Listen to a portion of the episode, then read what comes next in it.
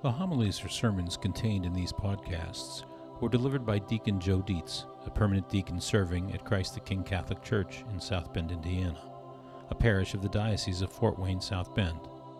Each homily is preceded by a reading of the scripture upon which it was based. While the content is the same as the homily preached, it has been recreated for the quality of the podcast. A reading from the Holy Gospel according to Luke. At that time, Jesus came to Jericho and intended to pass through the town. Now, a man there named Zacchaeus, who was a chief tax collector and also a wealthy man, was seeking to see who Jesus was. But he could not see him because of the crowd, for he was short in stature.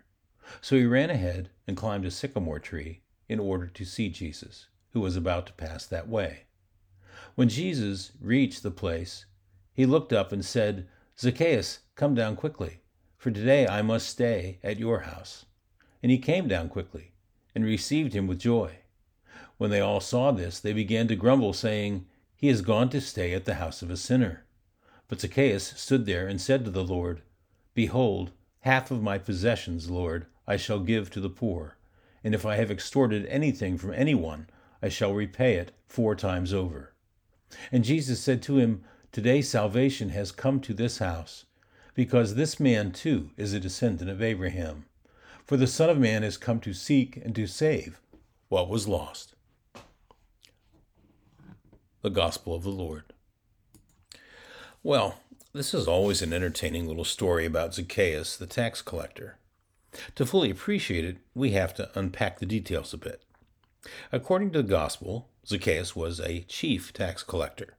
And As we know from other stories of this era, the tax collectors were Jews who collected taxes for the occupying Romans and were despised by most other Jews, not only because they were considered traitors, but also because many of them made additional money by defrauding the people and extracting more in taxes and interest than they were entitled.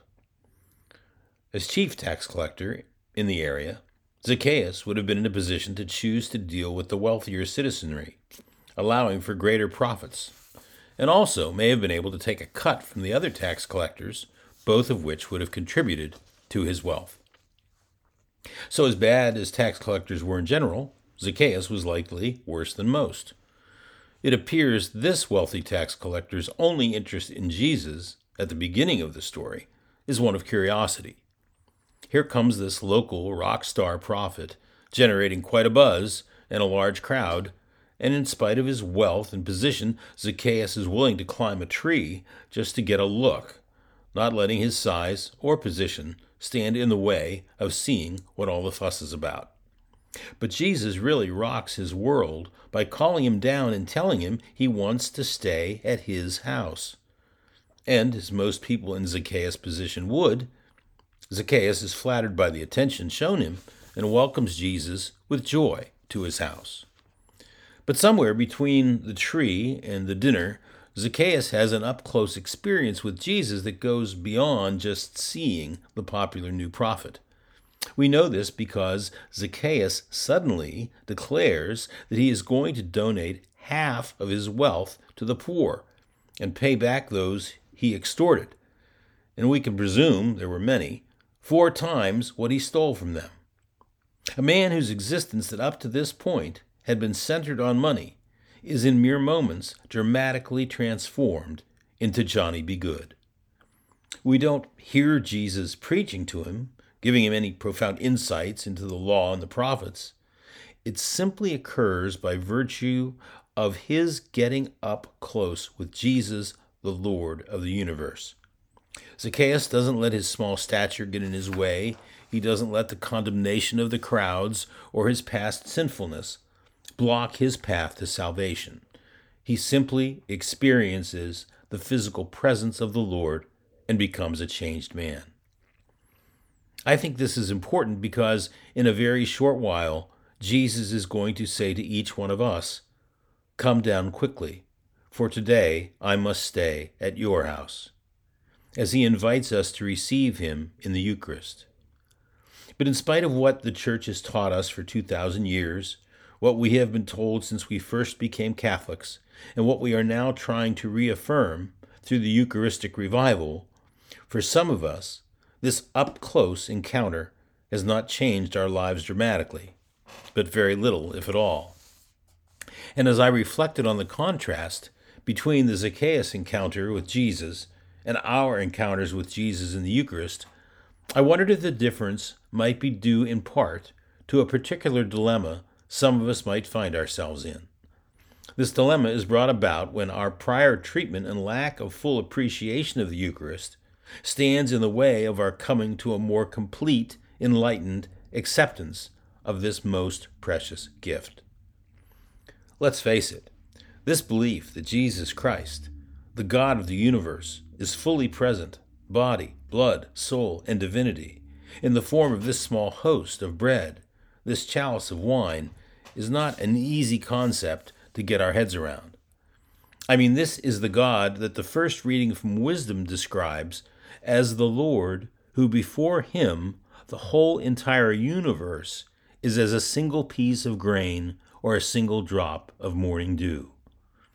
So, if the whole universe is a piece of grain or a drop of dew before the Lord, then is it any wonder some may have a hard time believing He is here now and loves us each deeply and personally to the point of humbling Himself to come to us in the form of bread and wine so we can receive Him physically into our bodies and worship him in the flesh.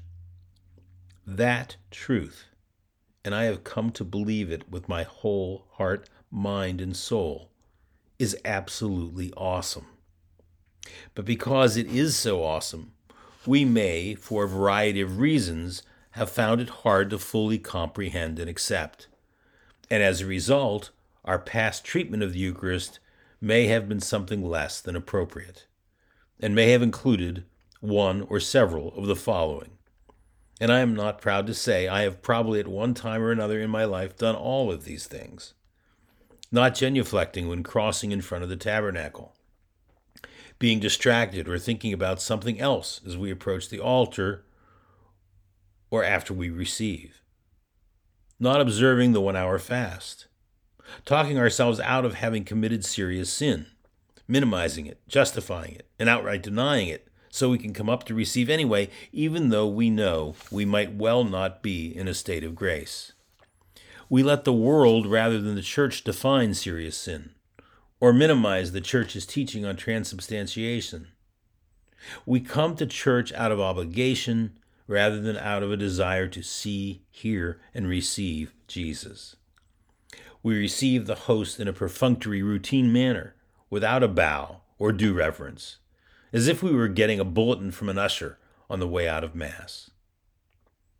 The problem is that if that is our personal history, then coming to realize the truth, the reality of Jesus' actual body, blood, soul, and divinity presence may present us with a dilemma. If we now seek to fully accept and believe it, we have to acknowledge how we have failed to do so in the past. But if we don't want to deal with the discomfort of the shame and remorse that comes with recognizing those failures, and we push that truth away as a result, we will continue to cut ourselves off from experiencing this most wonderful reality here, present, and going forward. Well, if any part of that dilemma resonates with any of you, I have great news the same Jesus, God of the universe, when he instituted the Eucharist, did not do it as a standalone gift, but as a part of the paschal mystery that includes the greatest act of mercy and forgiveness in the history of humankind his passion, death, and resurrection. This is my body, which will be given up for you. This is my blood, which will be poured out for you and for many for the forgiveness of sins.